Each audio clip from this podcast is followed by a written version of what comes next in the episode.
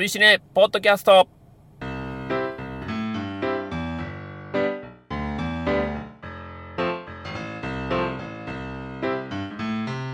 追試ねポッドキャスト7回表をお送りします。お相手は私追試ねの主催ペップと滝です。今月もどうぞよろしくお願いします追試ネットは2009年11月にスタートした劇場公開新作映画応援 SNS イベントでございます。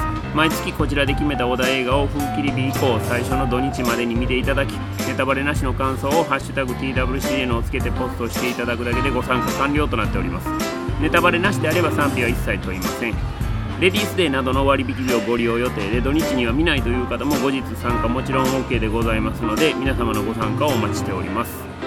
えー現在の時刻は2016年10月1日の土曜日、えー、と19時55分でございます。この後20時50分から109シネオズハット神戸さんで追試ねボリューム84お題映画スクープを鑑賞いたしますがその鑑賞直前にネタバレなしで、えーこの回7回表を収録しております。鑑賞後にネタバレありで7回裏を収録いたします。ということで。はい。はい、えー前回から3週ぐらいですか？ああ今回はまあ早いですよ。ね今回もはい早めで、そうですね。はい、今日は映画の日ということで。そうなんですよね。映画の日兼天一の日。そうでしたね。はい。天一の日。あの夕方あの天一食べようかな思ったら、はい。すごい行列で食べれなかった。なんかあれらしいですね。その行ったら次回の無料券が何かがも確らえる。かなんかそんなんやと思うんですよね。さすがにそれはね行きますよね。僕そういうことの制度すら知らなかったですけど。びっくりしましたよ 隣のビルの前まで並んでましたおからね。おそれはかなりですね。あの元町の天一神戸のね。はい。はいはい。知ってる人がいたらまあええってなると思うんですけど、うん。あそこの店ですらっていう、ね。はあんなんか目立ちにくい場所にあるじゃないい、ですか。そうなんですよ、ね。はだからそこでも並ぶというやっぱりそれぐらいまあ浸透してるっていうことですよね。い、まさかの天一の日の話から始まるという。またお前ら映画の話しとらへんなっていう感じになってますけど。はい。でえっと前回のポッドキャストを聞いていただいた方のですね、はい。反応ではまあいつものようにごはい。紹介したいと思います、はい。ハマールさん追試ねポッドキャストはスーサイドスクワット表ネタバレありの配信言葉を選びながらの感想に納得。体感的には笑った。鑑賞後確かに何とも言えないモヤモヤした感じしたな。なんとも言えん感じでしたよね。ですね。まあそのあたりのモヤモヤ感が多分伝わったんかなっていう 気はしいやまあますけど僕はもう存分に、そうですよね。はまあ僕どっちかというとね僕のモヤモヤ感がハマールさんには伝わったのかなという感じがしますけどそれから、えーロブ0815さん追試ねポッドキャスト6回裏スーサイドスクワッド長領シネコンの駐車場サービス問題分かりますわ、いそこから、えーはてなって言ってねえー紹介された食べ物に例えた感想つぶやき思わず膝打ち笑いましたわ。お上手。でもまあ DC の映画って現状はほとんどそんな感じだよなとも思ったり。そうですね。そうなんですよね。シネコン駐車場問題。まあロブさんは関東東京にお住まいやと思うんですけど関東でもそういうのあるんですね。あるんですかね。なんかねまあそこから話が入るんかというところで。まあ笑われてるんですけど。でもまあね紹介された食べ物の例えのつぶやきってまああの小関翔子さんからいただいた小関さんのはほんま最高素晴らしかったですね、あれはもうはい。素晴らしかったですけれども。その小関さんからもいただいてましてはい。あら追試ねさんのポッドキャスト後編でツイート読まれてる。しかも関西人のお二人に受けててよかった。あ珠玉のツイートやと思いますね。なかなかあの年間通してもあれぐらい面白いのはなかなかないんちゃう最高ですよあれは。ことなんですよね。でそのツイートに関しては牛田智之さんからもいただいてましてはい。スーサイドスクワットにおいて最も的確かつ爆笑したレビューが紹介されている番組ということで うちのポッドキャストを紹介していただいている。ありがたいですね。ありがたいですね。ね僕らはもうあの完全に人のふんどしで相撲を取ってる状態になってますけどね小関さん様々です。小関さん様々ですよね。本当にありがとうごありざいます。それからえーっとジミーソウルさん。姫路にもハローズあるんすね。ああそうそうなんですよ。ということは、はい。ジミーソウルさんの地元にもあるっていうことなんでしょうね。ちょっとね僕調べてみたら、はい。ハローズは中四国のスーパーなんですかね。そうなんですか、はい。ああそれがだんだんこそうみたいですね。う近畿圏にも。でこれねちょっと僕一個すごいことを思い出してしまったんですよ。はい。何ですか？ちょっといきなりあれですけど、はい。姫路ブレイキングニュースのコーナーになりますけど。来ましたね。あの姫路ってはい。あの某大手流通企業のうん。母体になった会社の一つがねうん。あある町なんですよ、はい。はい、ちょっっとそれは名前を 伏せておきますけど。名前また伏せるんですね。ででいわゆるショッピングモールのはい、走りになったようなところもあるんですけど、うん、昔ねその姫路にちょっと激震が走ったことがあるんですよ。それはその姫路にねその母体のある某大手流通企業とは別のん。ところのモールが出店することになったんですよ、でもう一部の市民の間ではねもう、うん。あこれもうちょっと昔からのやつもうなかなか厳しいんちゃうみたいな話になってたんですね。あもうその新興勢力に押されて、はい。は昔ながらのところはもうそうそうそう。もうやばいんちゃうかな。どるんちゃうかと、で新興勢力が来て、うん、間もない頃ですよ、うん。ある事件が起こったんですね。その事件っていうのが、はい、その新規出店してきたうん。ショッピングモールの駐車場に、うん、なんか謎の車が止まってて謎の車。はずっと長い間止まってて、いはい。で警察が来て調べたら、い。そのトランクから遺体が発見されたっていう、えー、マジですか？んでなんかねその新規出店したそのモールははい。いまいちパッとせずにでいよいよですよ。はい。去年あたりからまあいよいよ閉店するんかなみたいな話になってるという。ということははい。昔ながらの、えースーパーは健在で健在でまだまだ全然勢いがあるような状況なんです。けども新興勢力の、もうなんやったら乗っ取るんちゃうかと思われてたものが、はい。もう撤退のか可能性。なみたいな話になってる。あらららら。僕はその起こったニュースを伝えただけです。まあまあ事実ですからね、確かに事実です。事実ですからそれ以上のことは僕は何も言わないんですけど。ねうんはい、そんなことを思い出しました。あ 以上です。あ ハローズも気ぃつけやと。いやしゅ大丈夫だと思いますハよローズは大丈夫。なんか最近はねいろいろ入ってきてるんで。あそうなんですね、はいはい。それって何年ぐらい前の話ですか？えっ、とねもうだいぶ前ですね。20年近い前ですかね。なるほど。はゴッサムがまだまだゴッサムたるいやったかもしれないですね。頃の話ってことですよね。ちょっとむにゃむにゃしときますそれから、えー、とゴッサムつながりで SKD さん、はい。ゴッサムシティにある安すぎる台湾料理屋。怪しい匂いがする。いやでも割とあるんちゃいます？ああそうですの神戸の方はあんまりないです。いやーでもねそこまで安いのはあんまり聞かないね。その居抜きで台湾料理屋が入ってるっていうのは割とねあのー姫路近辺ではねありますよ。へえこれもなんかちょっとや そのそっちの方がやばいかな。ああそうなんですか。居抜きビジネス。なるほど。はい。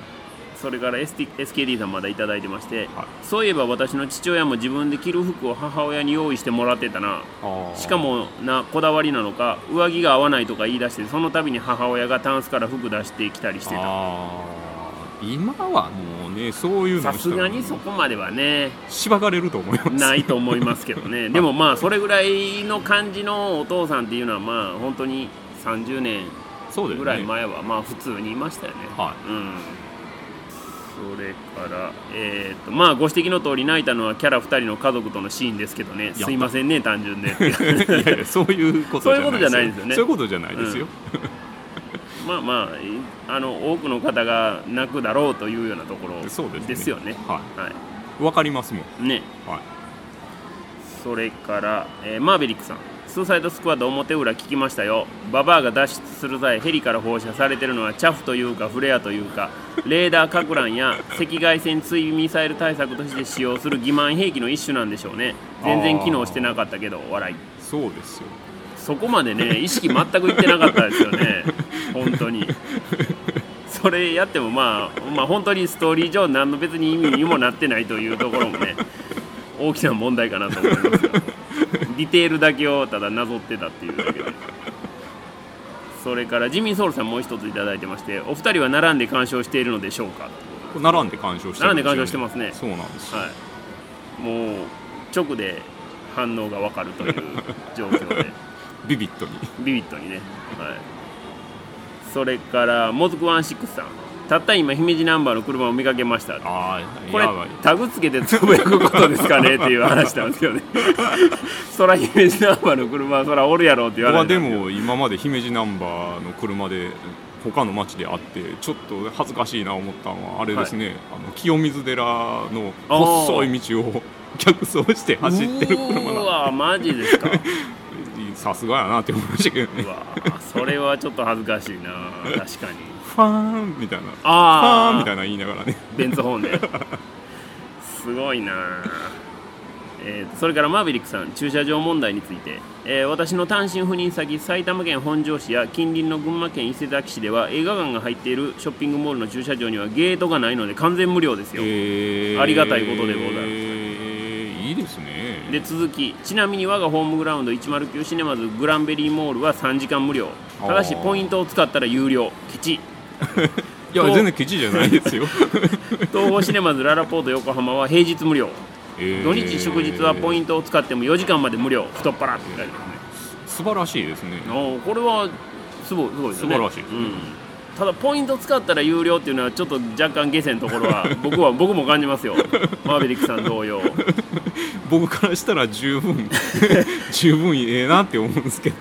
だってポイントもちゃんとねお金を払った上で獲得したもんですからね。まあまあでもあの下には下がいるということははい。まあ言っておきたいなっていう感じ完全に下ですからね。それから井上さんスーサイドスクワットはともかく追試ねポッドキャストは2人の話に加わりたくなる感じがいいよね。あありがとうございます。前もね同じような内容のツイートをいただいてまして本当にありがたいですよねねそんなとこですかね。はい。皆さんあのつぶやきたくさんありがとうございます。ありがとうございます。はい、感想のつぶやきもあのハッシュタグ TWCN でどしどしつぶやいていただいたらと思います。はい。姫路の関連の話題もぜひっていう感じですね。そうですね、はい。ああとちょっとタグとか関係なしではいツイッターの方でいただいたお話で。はいはい。えっ、とちょっといいですかね。あどうぞお願いします。あのココアさんがあココアさん。はいえっ、と、ドカベンの実写版うん。すごい面白いですよっていうつぶやきされてて、はい。あそうなんですか？ってなって、はい。まあ、見てなかったんでああなるほど。ちょっと見てみたんです、はいはい。あ前回そのねドカベン例えで話をしましたけど、ほんなら確かにねドカベンの実写版超面白い。おおまあ言ったらスーサイドスクワットになかったものが全てあるぐらいの勢いですよ、それはちょっと見たいですね、はい、めっちゃ面白かったです、はい。ちなみに何で見張りました？えー、と DVD で DVD レンタル。レンタルでおおレンタルあるんですね。あります。はなるほいはい。どじゃあこれはもうぜひともは皆さんもまだご覧になられてない方いらっしゃったら、い。めっちゃ面白いです。時間どれぐらいですか、時間は90分か100分ぐらいですね。ああじゃあ、はうんき非常にタイトでい、はい、見やすいですよね。そうですね。これが悪球打ちかって感じですよ。お悪球打ちをもう場外ホームランって感じですおね。お素晴らしいので、これはもうぜひ、はまあできたらそれ見た感想なんかもねあタグつけてまたいただけたい、ら。動画ウェン実写版ブーム 起こしましょうよ。来たるみたいなね。はい。あともう一つあの、はいはい。前川拓也さんから、はい。えっ、と DC が神話で、マーベルが民話っていうのは、うんまあ、以前からある例えですよっていうあことをいただいてえーはい。そうなんやって思って。まあ滝さんが思ったことは実は昔からそういう例えがありますよあそうなんですね。なるほどなるほど。面白いですね、うん。DC はやっぱスーパーマンが軸にあるからスーパーはいマンはどうしてもこう人知を超えたものになりすぎてるから、ねうん。やっぱそういう風になるんかなっていう。確かに確かに。そこにこうバランスを合わせようとしたらどうしてもね、うん。神話レベルの話にならざるを得ない得ないんかなっていうね。印象です人レベルの話に合わせようとするとどそうこにしてもねどうしても無理が出てくる無理が出てきっていうます感じですよね、いや面白いですね。ありがとうございます。ど。ありがとうございます。はいあのタグもつけてもつけなくても含めてねいろいろいただけたら、そうですね。あの勝手にご紹介いたしますんで ぜひともあの勝手にですからね、はい。完全に勝手にですからね。あの脇の甘い感じでぜひどんどんあのお寄せいただけたらと思いはますね。い、もうありがとうございます、はい。それから、えっと前回もお話をしたんですがはご意見ご感想ご要望フォームというのをあはいはいえはいはい。ー追試ねの、えー、追試ねオンザラインという、いはい。えーウェブサイトから投稿していただけますよというのを入れたんですけど、早速ですねそちらの方からもおいただいておりまおしてありがとうございはいます、、えー、ロンペイさんからいただいておりますありがとうございますえーペップさん、滝さん、こんにちは。東京都立川市のロンペイと申します。ポッドキャスト毎月楽しみにしております。さて、ススーサイドスクワッド会表で話されていた滝さんの金沢映画祭話がとても面白かったです。お自分も映画祭は大好きなのですが、遠方の映画祭に行くのはなかなか難しく、金沢に行ったことはありません。今年はやはり今年もやはり行けなかったのですが今年で最後となる可能性が高いとのことで大変残念です。東京の映画祭では今年も多くの作品を見ることになると思います。その際には追試ねのタグをつけてツイートさせていただく予定です。また滝さんは今年も金沢映画祭に参加されたとのこと次回のポッドキャスト収録の際に今年の金沢の話をちょっとでもしていただければなと思います。ではでは今後もポッドキャスト楽しみにしておりますあーはい。ありがたいですね。追試ねネームロンペイというふうに書いていただいておりましてありがとうございます。ありがとうございます、まああのー東京はねもう映画祭山ほどあるんでそうね。そっちの方が羨ましいよっていう感じではあるんですけど、うん。うん。まあでもあのロンペイさんがこう、うん。ねあの金沢に行けなかったということなんで、ん。滝さんはまあ今回ね今年も金沢行かれたということなんで、せっかくなんでじゃあ金沢のお話を、ね。はい、していただいていいですか？まあでも僕前半ちょっとだけ行っただけなんでそんなにねがっつりは行ってないんですけど、はいはい。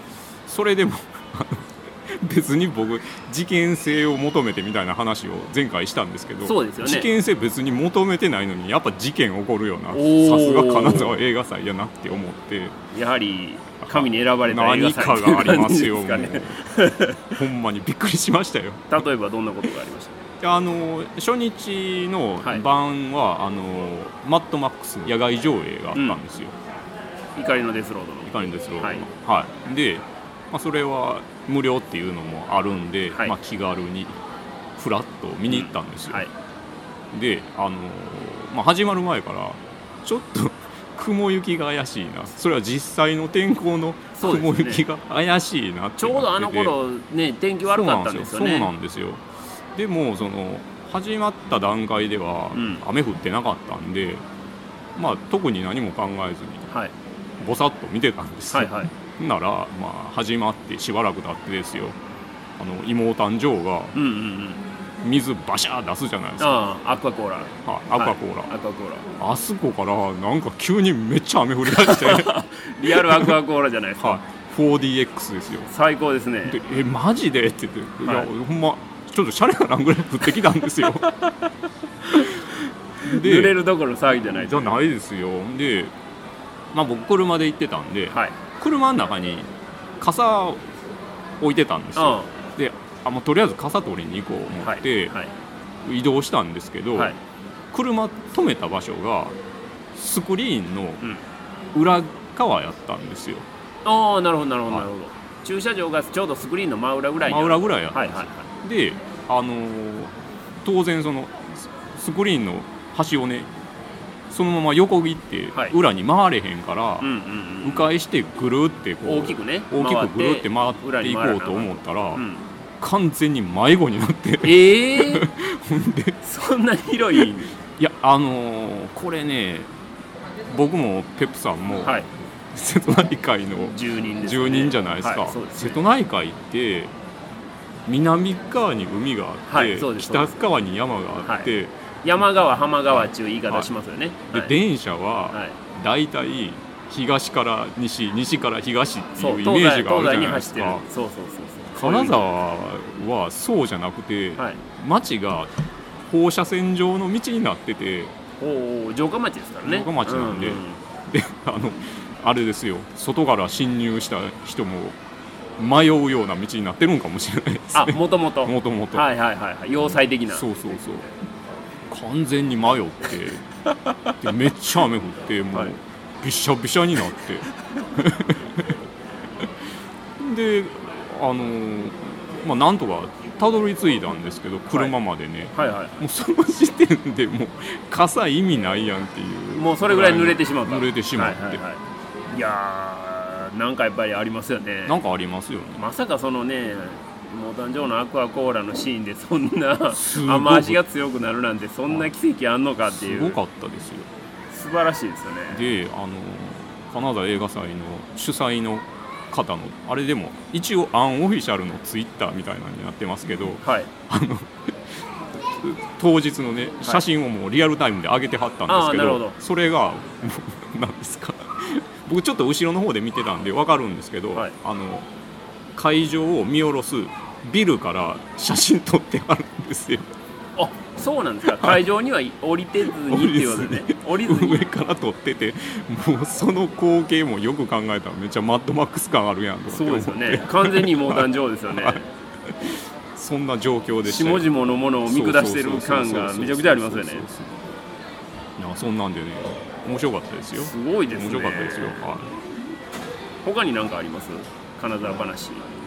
まあ、作品もそんなに見れてないんですけど、はい。一点あの無垢の祈りがもうほんまにすごくて平山夢明原作。原作ははい。い、ちょっと無垢の祈りの話をしたいんですけど。はいぜひ。いいですか？ぜひぜひ。はい。お願いします。ああの無垢の祈りはその先ほどテップさんがうん。言ってはったように平山さんのはい。短編小説の映画化なんですけど、もうごくごく簡単にあらすじを言うと、はい。川崎の工業地帯に住んでるうん。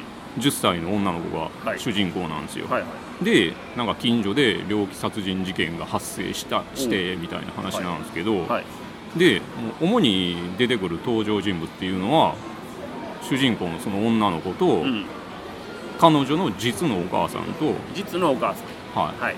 それとそのお母さんの再婚相手の義理の父、ママ父。はですね。はい。い、もう主に出るのはその3人なんですよ、はいはいはい。でその女の子の家はむっちゃひどくて、ん。その義理の父親はめっちゃぶ暴力振るうしあでお母さんはもう宗教に狂っててああら。私たちがこんなふひどい目に遭うのはうん。前世のカルマなんよとかって言って、おおもう出口のなさが半端ない、やばいですね。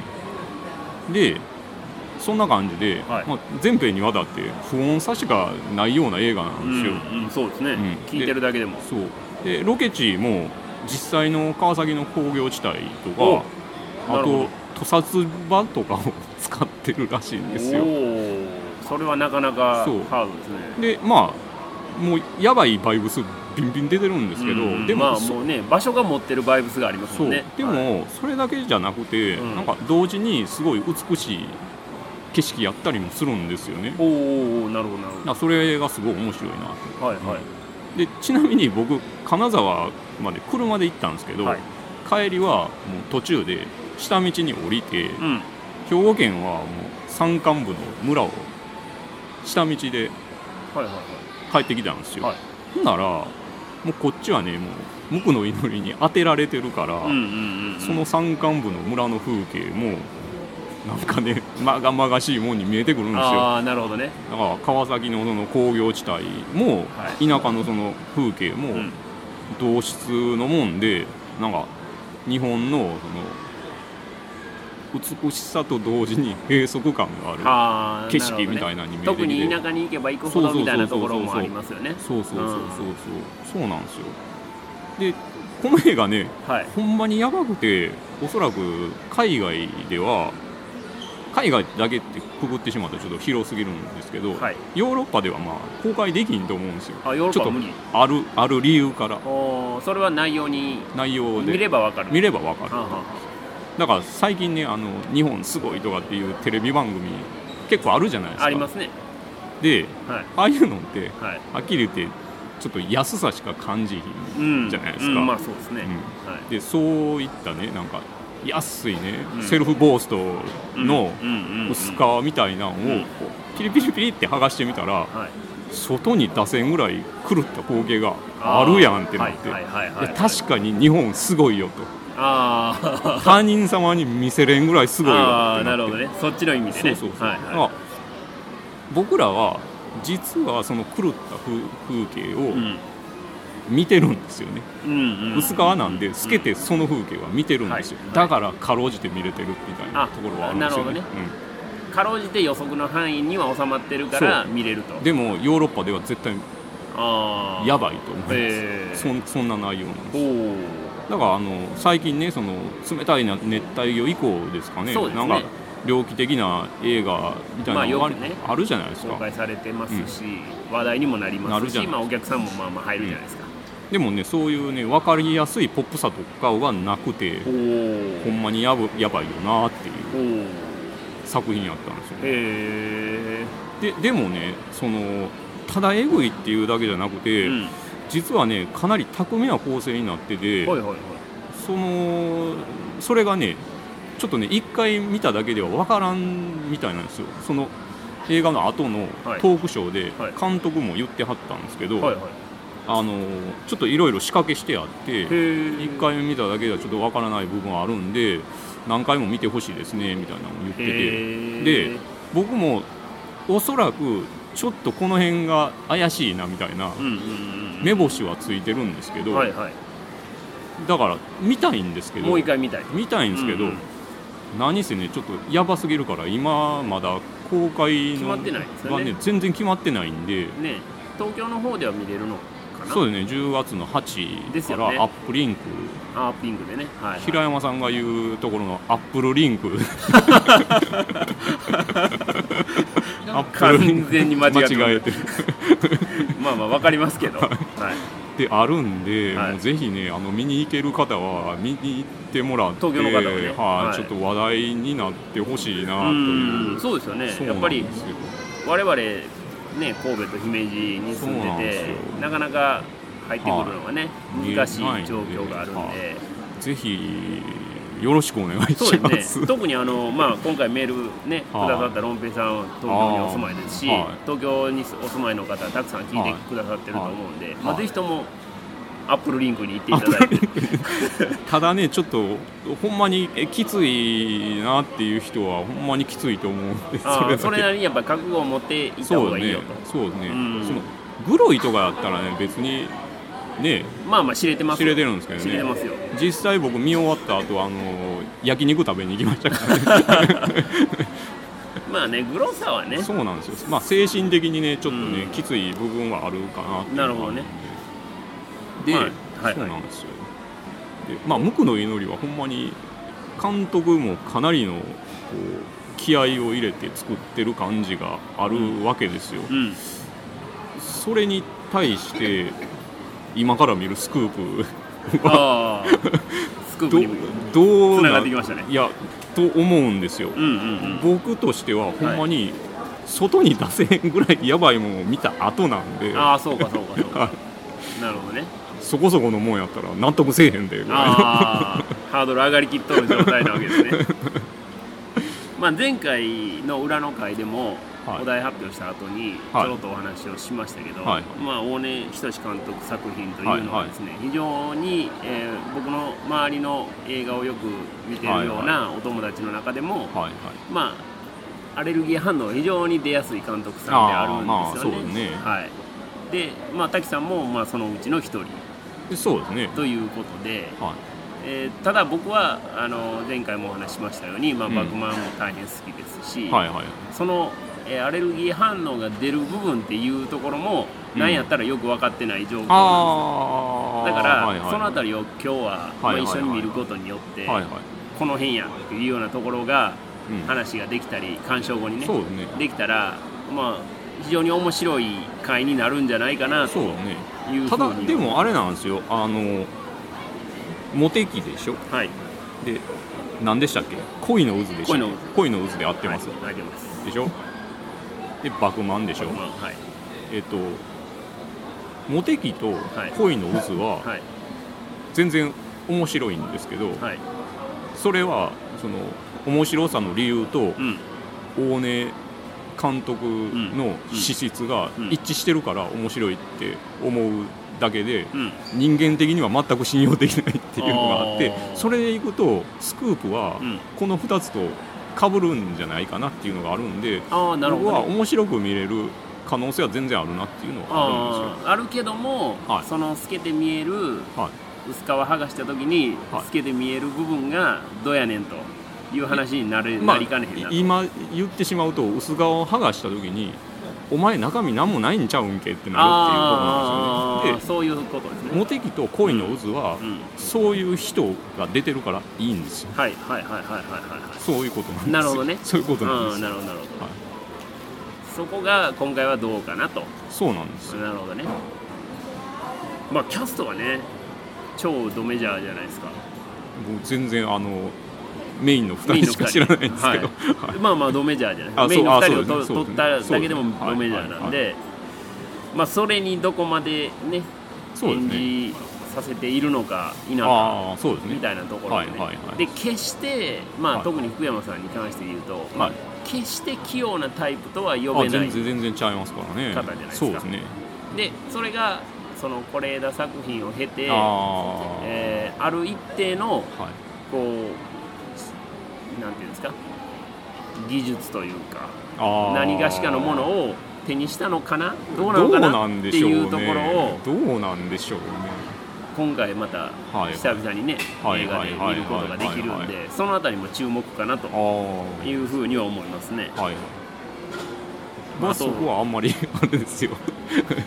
あのレベルアップしてるとか全然思わずに見ますよ。ああ どうかなっていう感じですねどうでしょそうこね、ねううん。んまあ、あとはもう、まあ、そういう意味では滝藤健一さんとかね、はいはいはい非常に達者な方も出られてるんで、まあ、そのあたりとの絡みがどうそうするねのかどうどう来るかですね。それは非常に楽しみです、はい。はい、というところで今現在時刻は20時30分で、えー今回収録してる場所をそういえば言ってなかったんですけどはいはいはい。今頃言うんかって話なんですけど今回はですね、えー 表の会はそうざわざわしてることでもお分かりのように109シネマズハット神戸さんの、えーはいロビーでロビーで。はい、収録をしておりましたよ、はいということですね。はいということで20時50分なんでもうあと20分ぐらいしかないので、ははい。いそろそろでは我々も、ははいい劇場の方はい。に向かいたいと思います。